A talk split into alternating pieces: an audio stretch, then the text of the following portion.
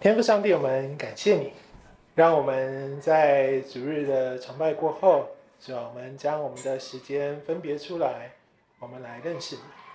求主帮助我们，柔软我们的心，开我们的眼，使我们在主的话语当中得着生命的粮，使我们的生命在主的恩典当中继续成长，使我们能够更像你。求主保守我们接下来的时间，求你的圣灵在我们心中赐给我们智慧，使我们能够看见主要所赐给我们的亮光。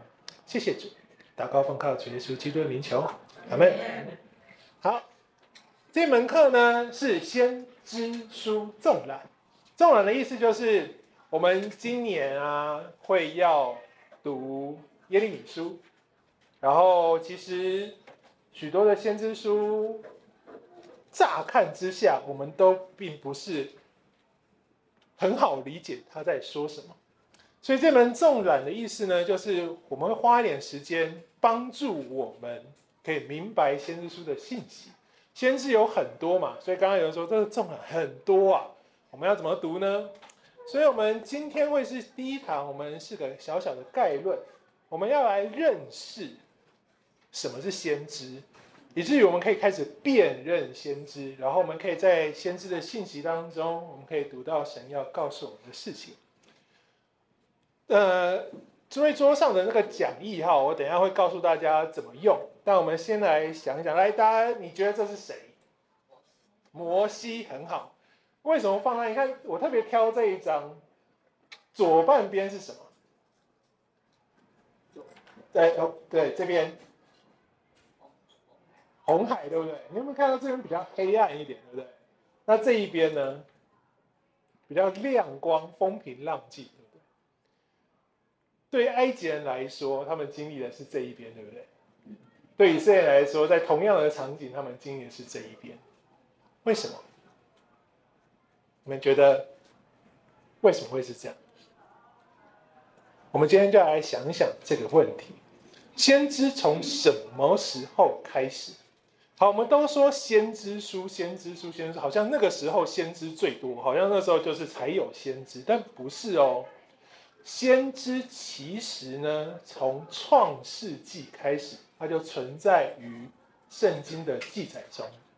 在创世纪的二十章七节，亚伯拉罕他是神所认定的先知，对不对？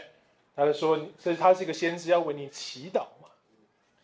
但是先知开始被人关注，并且我们我们这些读者，或者是在我们之前所有在这个信仰群体的人开始在意且关注这个先知这个职分，我们大部分都是从亡国时期开始，对不对？因为那个时期呢，这是一个小小的结论哈，信仰的本质基本上只剩下先知在承担嘛。所以，我们在这段时期的描述中，我们看见的是上帝跟先知说什么，要先知做什么，先知就去跟其他人照说照做。所以，我们在读这些传递的信息的时候，我们都觉得哇，天啊，这个上帝好凶啊，这一点怜悯都没有。为什么？因为先知书里面的先知都很爱骂人，对不对？无论是骂以色列人或外邦人，几乎他跟先知所有相关的人都被骂，对不对？所以被先知后面所代表的上帝骂得很惨，然后还不止哦，有被诅咒的，有被责罚的，有被降灾的，也因此呢，在一个普遍的模模糊糊的意念当中，我们很多时候，有时候或你或听见。旧约的上帝好像不太怜悯，对不对？很严苛，责罚，不太讲爱，只讲以眼还眼，以牙还牙。哈，好，我们都说啊，只有耶稣基督有爱，但这是很奇怪的感受哦。诗篇一百零二篇说：“你起初立了地的根基，天也是你手所造，天地都要。”灭没，你却要长存；天地都要如外衣渐渐旧了，你要将天地如里衣更换，天地就都改变了。唯有你永不改变，你的年数没有穷尽，你仆人的子孙要长存，他们的后裔要坚立在你面前。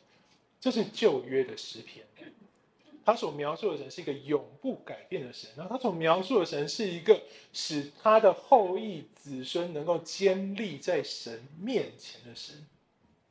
所以神不改变的情况下，没有旧约比较坏，不怜悯人，不救人，不然这个诗人不会说出这样子的话。新约比较好，爱人救人，甚至让耶稣为我们死在十字架上。所以这中间两个强烈对比的落差，这个问题的答案是什么呢？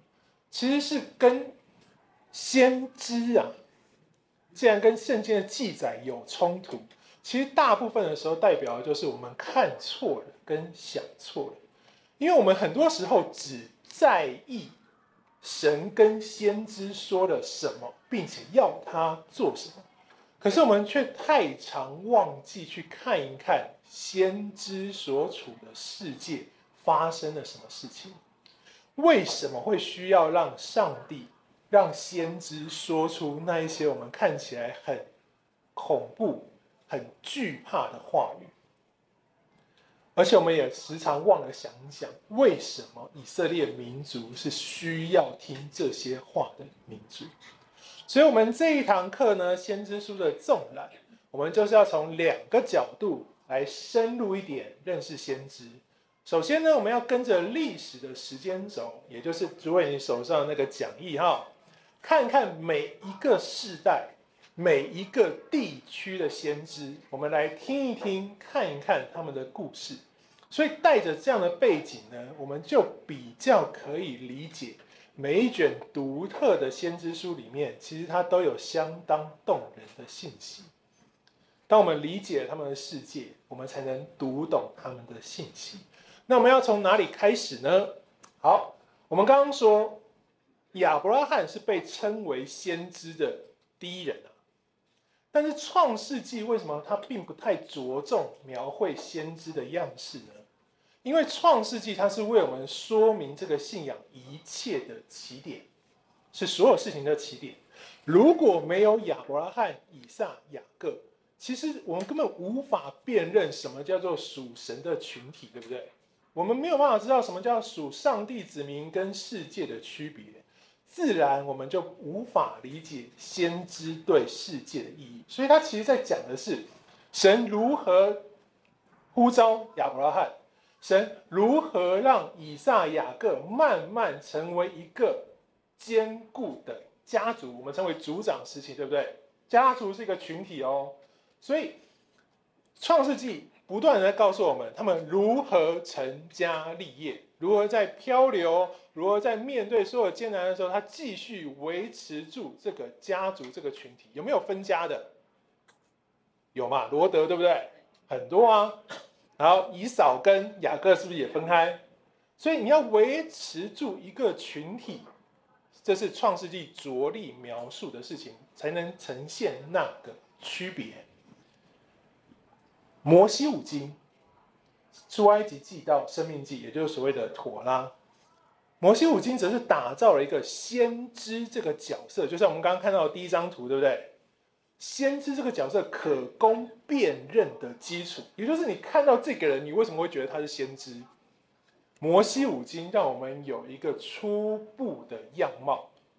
你会说摩西是先知，可你不会说旁边那个十二支派的那个族长是先知，为什么？这就是摩西五经所为我们留下一个辨认的基础。所以摩西呢，在生命记的三十四章十节，他所得到的评语是这样：再没有兴起另一个先知像摩西的，他是耶和华面对面所认识。所以摩西五经为我们树立了一个先知的典范，意思是你这个人能不能被承认是先知，某种程度是看你多像摩西，你像摩西多少程度，以至于你可以被称为先知。五经之后是历史书。今天大部分的圣经译本的分类，哈，约书亚记我们刚过的书卷，对不对？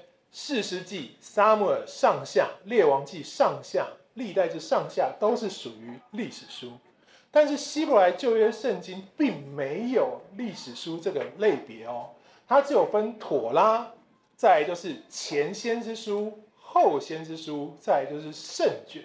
旧约圣经只有分类是这样子，这代表呢，如果你想要体会跟理解先知的信息，前先知书的内容就是我们可以切入的视角，并且是我们读懂、装备以后。理解先知信息的基础，所以我们约略介绍一下前先知书当中先知的样貌。约书亚记这里头的先知是谁？约书亚，当然嘛，我们刚刚说第一个先知是摩西，对不对？第二个先知就是他的继承人约书亚。但是这时候呢，不论是摩西或是约书亚，他们领袖的形象就是一切，对不对？你会在意他是个领袖，多过在意他是一个先知。所以先知的职分，某种程度就像是一个优秀领导人他身上的一个什么特质。约书亚记借由真得地为业的征战，他描述了一个这个信仰跟世界当中的拉扯，跟人会产生的软弱。所以，他让人逐渐可以开始在每一个人身上去辨认先知的特质。哦，约书亚带领我们，他这个领袖，他有这样的能力，他说出这样的话，他可以看见耶和华元帅，他可以求问耶和华，他可以知道谁偷拿当灭之物的方式，这都是神告诉他的。所以，透过约书亚生记的描述，先知一些特质、一些行为行动上的记号。开始被显明，不是每一个人都像摩西。我们刚刚说是你多少程度像摩西，所以透过这样的记载，我们会开始发现先知的特质。士师记呢，则是借由兴起士师这件事情来描述神如何看待在软弱跟诱惑中呼求那拯救的这些这些人。这边的光景是，当人们行耶和华眼中看为恶的事情。他面对了一个背离神就必然会产生的罪恶压迫与伤害的时候，他告诉我们，承受不住的人们呢，他就会呼求，呼求他记忆中或是他所读到历史文献中的救赎者，这个过去领他们出埃及进迦南的上帝。他们一呼求，在士师记的记忆里面，就是这位慈爱又充满忍耐的上帝就兴起士师，对不对？没有别的条件，呼求神就兴起士师。所以，当人们在苦痛当中呼求的时候，逐渐的他会相信或等待什么先知的出现。所以，士师记当我们看见一个关系，人在罪恶痛苦中呼求，神会为人兴起拯救者。拯救者从士师转变成另外一个形象的。关键就是撒母耳记，士师这个阶段累积到了撒母耳，他是最后一个士师，对不对？他同时也是先知。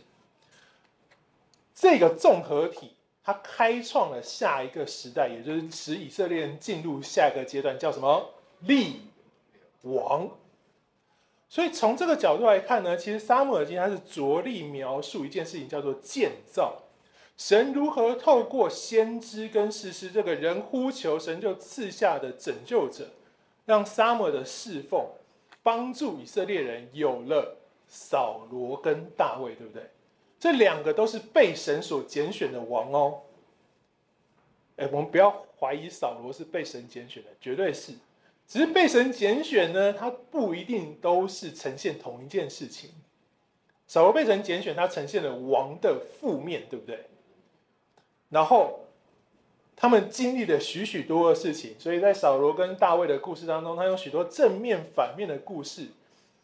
我们逐渐知道一个蒙神悦纳的王是什么样子，对不对？透过扫罗跟大卫的对比，我们知道，哇，大卫你为何蒙神悦纳？扫罗从跟随到背离，然后他开始逼迫大卫，使大卫在苦难、在艰难当中不断寻求神，对不对？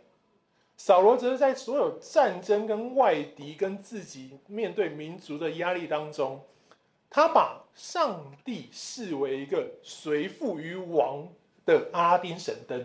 你选了我当王，不好意思，你要照我啊！你怎么可以叫我要等你？你要来帮我？我现在眼前有大艰难，我现在有要处理的问题，你要赶快回应我。所以扫罗在苦难跟艰难当中，他是选择自己背离神。而大卫则是我们看见他在扫罗不断的逼迫当中，他是不断的寻求神，无论他在什么样的处境，尤其是他跟扫罗那几次要杀，告诉我们的一件事：大卫坚决选择他不得罪神，所以终究造就了大卫这个蒙神悦纳神所喜悦的君王。所以你看哦，先知在这些书卷里面都有独特的角色。他带来是一个救恩历史的演进，这样在撒母耳记，在撒母耳这个先知跟士师的侍奉当中，他所造就出的王是什么样的王？在撒母耳记下六章二十一到二十二节，大卫对米甲说：“这是在耶和华面前的，耶和华已拣选我在你父与你父的全家之上。”米甲是扫罗的女儿哈，立我做耶和华百姓以色列的君王。他说：“我这个君王要怎么做呢？所以我在耶和华面前跳舞，我也必更加卑微，自己看为低贱。”他说：“我虽然是王，但是我在神的面前，我要我越看我越不是王，我越看我越低贱。”这就是他整个人生经历当中得到的一个尊主为大的侍奉者，才能成为。服侍耶和华的王，以色列就从这一句话开始真正成为国度。这是一个很惊人的改变哦。大卫基本上他就是在所有隐藏的神隐藏在背后，透过撒母耳，透过扫罗，透过他一切的经历，塑造他这样的人。所以大卫可以说是一个标杆，已经有人能够在这个世界上听从。先知跟的吩咐，也就是他手上拥有的五经。你看他常常引用圣经，对不对？跟他的律法书，他可以遵循先知的提醒，以至于他成为这样一个神所悦纳的人。这是什么光景？他在迎约柜，对不对？他是在觉得自己要成为神的马前卒，他在前面带头载歌载舞，所以王后。就说你这个哪有王的样式？王应该坐在后面高高在上，等着约柜然后你前面，你就为他个什么祝福啊，献个祭啊，很好的样子。你应该做这样的人，不是坐在前面载歌载舞那个卑微的人。可是大卫因着他的选择，他成为这样的人，用这样的领袖去治理属神的群体。这是一个铁一般的事实，对不对？你看，直到新约，直到新约，连那些呃撒法利赛人啊，或者是撒都该人，他们都着力想要怎么样找回大卫的国度。你就知道这个国度多么的兴旺，是所有人记里面那个绝对性的美好。所以借由这样的君王大卫，这个铁一般的历史，所有人都得到了这个美好的福气。从这个时刻开始，上帝对以色列这个群体就有另外一个阶段的要求。好，这段经文比较长，所以字比较小，所以大家你可以看你自己的圣经《列王记上》十章一到九节。当时国家整个光景呢是这样描述的：远方南方有一个示巴女王，她听见所罗门因耶和华的名所得的名声。他想要做什么？他就我要来用难题拷问所罗门，所以他带着一堆人，他国里所有的智慧人跟他所有的大臣们，他来到耶路撒冷，然后他也带着礼物，这样才能问问题。他来到所罗门那里，向他提出心中所有的问题。所罗门回答他所有问题，没有一个问题太难是所罗门无法回答的。这个南方的女王看见所罗门一切的智慧。然后再看见他所建造的宫殿，桌上吃的东西，那边坐着的仆人臣子，还有他们的服装，跟他整个宫廷的制度，他的司酒长，以及他在耶和华殿里所献的燔祭，就诧异的神不守舍。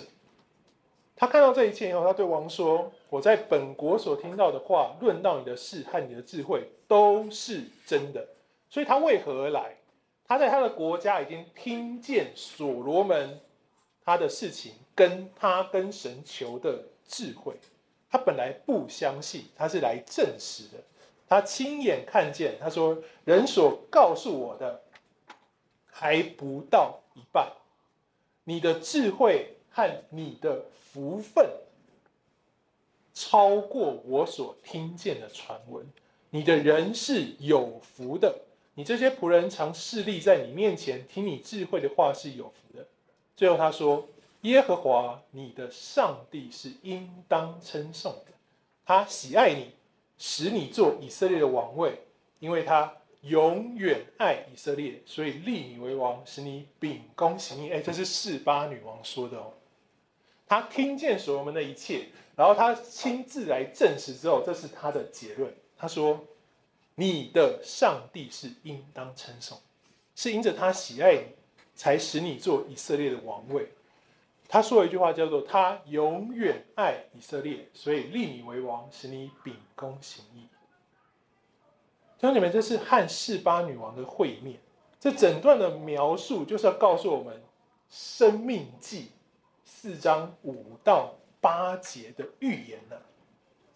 此时大卫的儿子，那位聪明又有财富的所罗门，他所治理的以色列国已经呈现出这样子的美好。这是一个预言。这大国的人真是有智慧、有聪明，只因为你们谨守遵行上帝一切的话语，你们在万民眼前，他们就会说：哇，哪有人可以？像你们一样，哪有神像这样的神？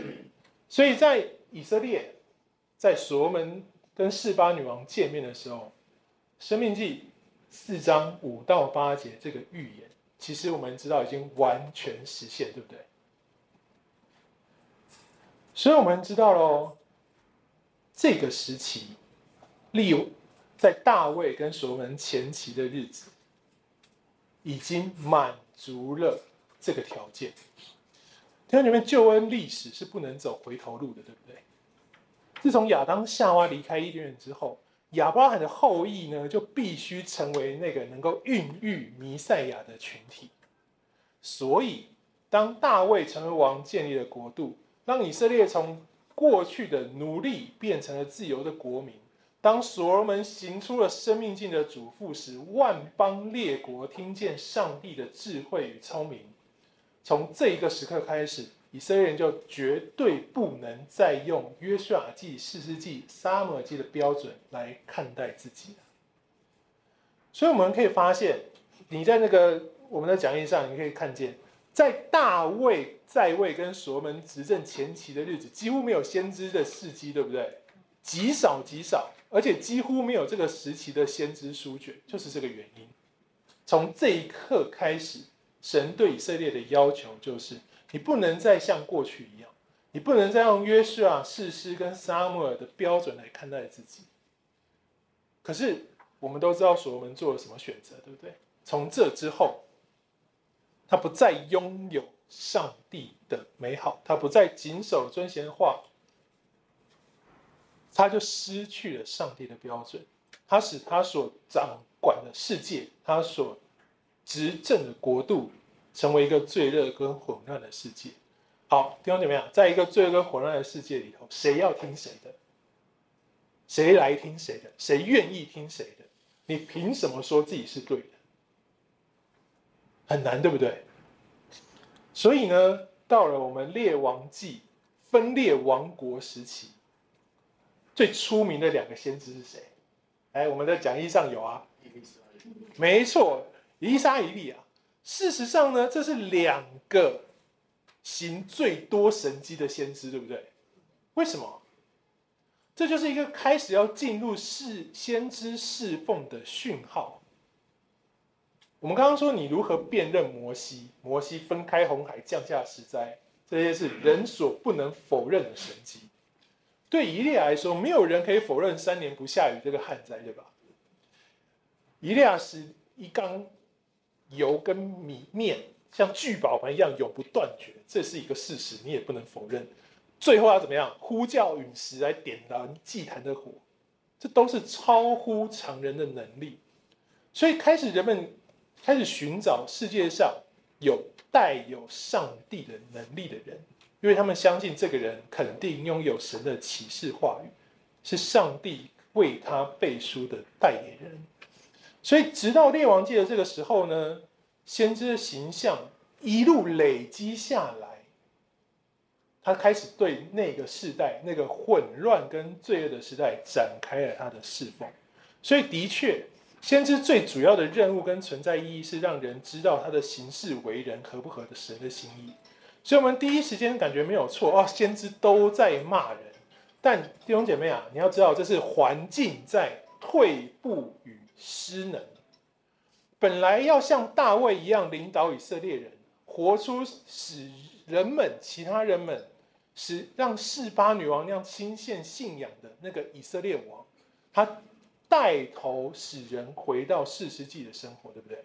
他在秋坛下献祭，我们在列王记常常看到一个，他行耶和华眼中看为恶的事，跟四世纪的描述一模一样，你就知道这是一个退步跟失能。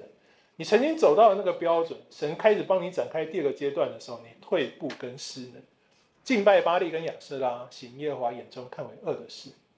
所以，上帝对待这样的人做法也就不一样。透过先知，本来在这个环境要教导人们认识耶和华跟敬拜神的祭司，他为了美好的权位跟稳定的薪水，他跟王结合，他没有阻止跟提醒王，他反而是在秋坛下帮助王献祭。所以呢，我们看见了这个世界。看见这个环境，明白这个世界开始有先知的时候，我们需要先记住一件事情，也是在先知书里面我们比较不容易感受到的。我们都知道一个事实，叫做你要骂人，你就要比常理来说要需要比那个被骂的人更为正确，才能骂人，对不对？好，先知的确在他这个退步与失能的世界，在那个时期是比周围其他人更了解神心意的人，这是。但是弟兄姐妹别忘了，每一个人都在相同的起跑点，对吧？我们都是父母所生，我们都是从不会讲话到学会说话，我们从爬行到行走奔跑，先知也是从不认识上帝到成为他的代言人。撒母耳的故事就是要我们呈现这一点。他被他妈妈带到圣殿的时候。上帝对他说话，他跟以利说什么？谁跟我讲话？你找我吗？所以你可以发现，其实他在最恶的那个祭司以利下学习，他却成为了一个开创新时代的先知跟士师的综合体。但是沙漠有他的任务，我们刚刚有稍微讲，他的任务是立王，对不对？他要帮助以色列走向下一个阶段，所以他任务是立王。所以沙漠他的成长从零开始。他长成什么样子？一个可以帮助那个世代立好大卫这个王的先知跟事实，所以他所会的一切，他所拥有上帝的所给他的恩赐跟才能，帮助撒母耳做到，就是直到让大卫成为合神心意的王，对吧？这是他的任务，他没有办法做更多。所以，亲爱的弟兄，我要讲的是，先知并不如我们所想象的。当神呼召他成为先知的时候，这个人就通晓了全备的真理，他什么都懂，什么都对，什么都会，什么都能骂。不是的。所以，为什么我们要用历史先那那个时间轴来看？你要知道，先知有他的局限，而他相符于其任务的做法，不是他身上挂一个先知，我们就觉得他什么都懂，全备的真理。不是这样的，只有上帝是这样的全知全能，而且弟兄姐妹，我可以跟你保证，过去的先知对神的认识不会比今天在座的各位多，一定，你相不相信？为什么？马太福音十一章十一节说：“我实在告诉你们，凡女子所生的，没有一个比施洗约翰大；站在天国里最小的，比他还大。”启示录的二十二章八到九节说：“这些事是我约翰，这个约翰不是施洗约翰啊，是那个约另外一个约翰。当我听见看见时，就俯伏在指示我的天使脚前要拜他。天使对我说：千万不可，我与你和你的弟兄众先知以及那些守这书上的话的人，同是做仆人，同是做仆人。你要敬拜的是敬拜。”上帝，这两段经文告诉我们一件事情：是到了天国，所有人的位分都是一样，叫仆人，对不对？你和你的弟兄众先知，还有守这书上的同事做仆人，大家都敬拜上帝。所以前一节这个大跟小呢，它其实不是指天国的地位阶级，而是在说能力的大小。施洗约翰呢，他是耶稣道成肉身前的最后一位先知。圣经赋予他的称号就是那个要再来的以利亚，代表的是数千来年来先知所有的领受的启示所给的预言，他一路累积到施洗约翰。在他之前的先知，没有一个可以知道的比他多，但是知道最多的施洗约翰，他在监狱中，他还是要问耶稣。那将来要来的那个弥赛亚是你吗？还是我们要等候另外一位呢？所以这告诉我们一件事情：是尚未写明的救恩，在旧约时代，没有一个人可以明白神要如何拯救人。最后最大知道最多先知历史一切启示的施洗约翰，他也不知道是谁。可是我们今天呢，弟兄姐妹啊，你只要翻开四福音书，你都可以知道，神让耶稣基督承担了我们犯罪的代价。让耶稣基督为我们的罪而死，成这赎价。所以，我们都知道一件事情，叫做耶稣就是道路、真理、生命。若不借着他，没有人能到父那里去。我们都会几乎都会背这段经文。可是，在十字架救赎没有完成前，没有人知道。对过去每一位先知来说，都是奥秘。神的心意是要到耶稣基督才会显明神在创世。救恩历史真正的美意，是在这个数千年来的拣选的侍奉当中，一步一步成全。所以，我们读先知书呢，弟兄姐妹，千万不要用你今天所具备的全备的真理来看他们，他们知道的没有我们多。我们要相信第二件事情是。先知也同样在他的侍奉当中逐渐的被造就，就是撒母的例子。以利亚也一样啊，他一开始做跟他最后做这整个过程也是有不同的成长。先知会在侍奉中逐渐变成更明了神心意的人。我们就拿先知的典范摩西来说好了。因为摩西是那个再也没有人像他的先知，但是他是怎样逃出埃及，在米甸的旷野生活，直到他被荆棘火焰呼召，投入带领以色列人出埃及的侍奉当中。他跟上帝说：“不要，我不会讲话，你找我旁边那个，你找别人。”但我们最后发现，谁都是谁在讲话，都摩西在讲话。我们发现他是在以色列人所搞出的无数麻烦当中，他逐渐的变化，对不对？他从一个不觉得自己能够代表以色列人在上帝面前说话的人，变成一个与神直接对话、脸上发光、反映神荣耀的领袖。所以，我们读接下来我们所要看的所有先知书，第二点你要知道一件事情是：先知原本也是一个因为罪而与神隔绝的人，所以先知在他的世代也会有他所不能明白的未来的信息。先知在他的侍奉当中也会有恐惧的情绪，先知在他的侍奉当中他无法全面的认识神，因为救恩还没展显明。所以他们所说的，他是要让你看见整个救恩历史的堆积跟演进。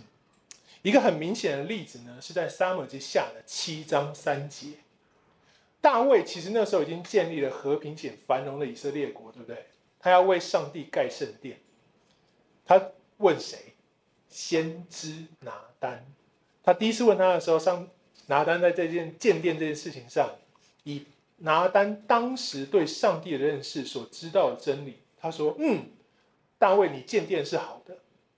所以在七章三节，他回应大卫说：“没问题，王啊，你可以完全按照你的心意去做，因为耶和华与你同在。”在他讲完这句话当天的晚上，耶和华的话临到拿单，要他去告诉大卫，建殿这件事情很好，但不是大卫你该做的事情。在你死后，你的儿子会当王，然后他才会为耶和华建殿。在整段的记载当中，神没有丝毫责怪先知拿单给大卫的回应，对不对？没有说你讲错了，你这个怎么乱讲？你为什么没有先寻求我？没有啊，他临到他，跟他说，你要去告诉大卫，我要他这样做。所以弟兄姊妹，先知也是有限的，因为他在我们世上也是人，人是有限的。若不是神主动让人亲近他、认识他，就没有人可以明白神的心意。这是强调的一点哦。如果神没有来主动亲近人，甚至是先知。先知就无法明白神的心意，所以代表的是先知在当代，然后一个特色是，他是最敬畏神、亲近神，并且寻求神的人。我们要带着这个认知看先知，他不是一个完美 ready 等在你那边，等着就是我都好了，我来侍奉。没有，他是在当代一个最敬畏神、最亲近神，并且愿意寻求神的人。所以神在他有限的能力上，在他有限的理解上，亲自给他启示，亲自给他能力。所以以利亚、以利沙可以做到这些事情。拿单会更改他对王要说的信息，一切依着神给他的带领跟启示。所以，我们读先知书的时候，无论接下来我们看的书卷。你看见什么？你要相信，先知一定是那个时代最寻求、最乐意亲近、最敬畏神的人，也因此他蒙了呼召。所以，我们其实今天才会会会仍然有先知的恩赐，对不对？一个敬畏神、乐意亲近神的人，你会得启示、蒙呼召，然后你开始呈现的是跟他们一样，是耶和华在救恩历史中是那位独行奇事的神，这也是见证嘛。我们是先知，就借着神在世界中真实的作为，帮助其他人对神的认识日渐增长。当这样的启示不断的累积跟对堆积，一直堆下去，就是先知的任务。所以我们就知道喽，先知最主要的任务是展现救恩在历史当中的堆积。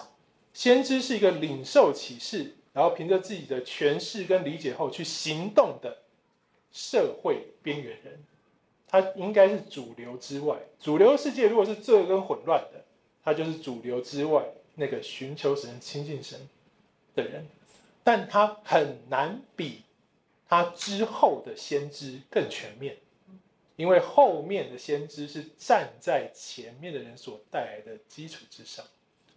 所以这代表，在时间序后头前后的先知呢，有可能会依着他所听见前面那个先知所说的事情、讯息、信息，在相同的启示上，他可以做出不同面向的行动跟解释。这很重要。我们常常觉得神说这一句就一个答案，对不对？可是没有啊，你如果仔细看先知的话，神常常跟他说同样一句。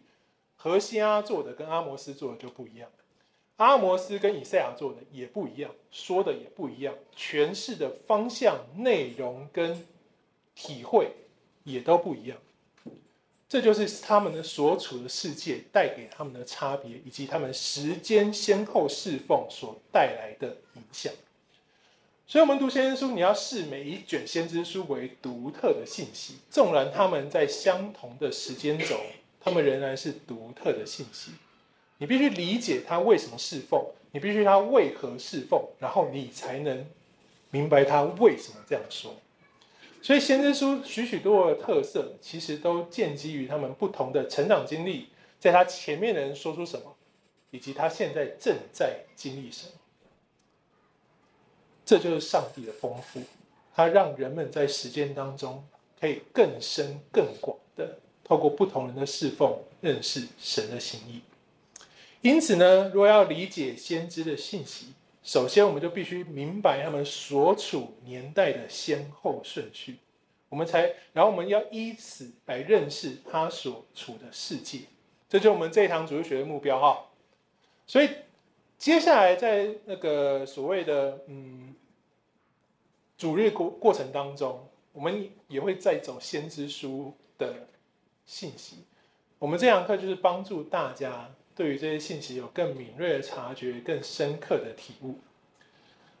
五经跟历史书的部分对我们相对比较熟悉，所以我们这一堂课就是关注亡国时期以及被掳时期前后的先知。那我个人呢，比较喜欢用列王记为主，历代志为辅。其实列王记对我来说，它就像新约的使徒行传一样。它记载了许多国家的处境，它甚至帮你写明了王的心态以及对应的先知作为。然后你再去看先知书的时候，你就会比较明白，先知书就像什么呢？保罗的书信，它是对应使徒行传看，对不对？它就包含了经历、神学反思以及保罗的劝勉，也有责骂。所以要明白这些内容，你就会想要去读使徒行传。他在以弗所经历了什么？他在腓立比经历了什么？他在罗马。碰到雅典碰到了什么？所以读先知书也要用同样的方式，我们就要用先知书的经文配合列王记、历代志的记载。当然，我们还有一些考古跟历史资料的文献，我们可以明白整个以色列分裂王国当代的时空文化背景，我们就更能清楚地体会到先知经历了什么，他面对了什么，他想说什么，结果是什么。这会帮助我们在当代我们的生活当中，对我们的神学有好的反思跟应用。你会知道他看见这些，他如何说，如何想，如何回应。我们同样的，在我们所看见的世界，在我们所听见的话语信息当中，我们如何想，如何回应。所以这份讲义，诸位桌上的这份讲义，其实就是王跟先知的对照表。那为什么是列上王的名字呢？首先，我们要知道两个词号。绝对年代跟相对年代，圣经当中，他们在那个时候呢，他没有所谓西元多少多少年这件事情，这是后面的人发明的。在以色列人在古今中的世界观当中，没有标准年份这概念，他们用的都是相对年代。什么是相对年代呢？就是谁做王。和西阿书第一章一节，当乌西亚、约坦、亚哈斯、西家做犹大王。约阿施的儿子耶罗波安做以色列王的时候，耶和华的话临到贝利的儿子何西阿，他告诉你他是谁，然后告诉你他在什么时期服侍。同样哦，阿摩斯，这是犹大王乌西雅在位，与约阿施的儿子以色列王耶罗波安在位的时候，大地震前二年，从提哥亚来的牧人阿摩斯所见，他的话论到以色列，这是阿摩斯书一章一节。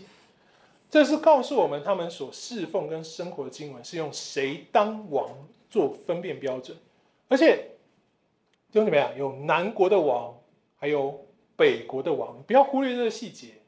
他同时告诉你两个，就代表他的侍奉跨南北。好，所以呢，其实王是当时我们理解跟我们辨认先知作为很重要很重要的关键哈。所以今天全世界都明白跟运用西元年来标记时间、分辨日子，所以我们后人呢也用这些一些独特的记号，让我们可以在中间黑黑的那个地方知道绝对年代，也就是所谓的西元年。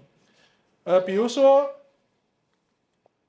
这些在历史文献跟一些考古资料上有相同的记载，比如说亚哈王在这个时间。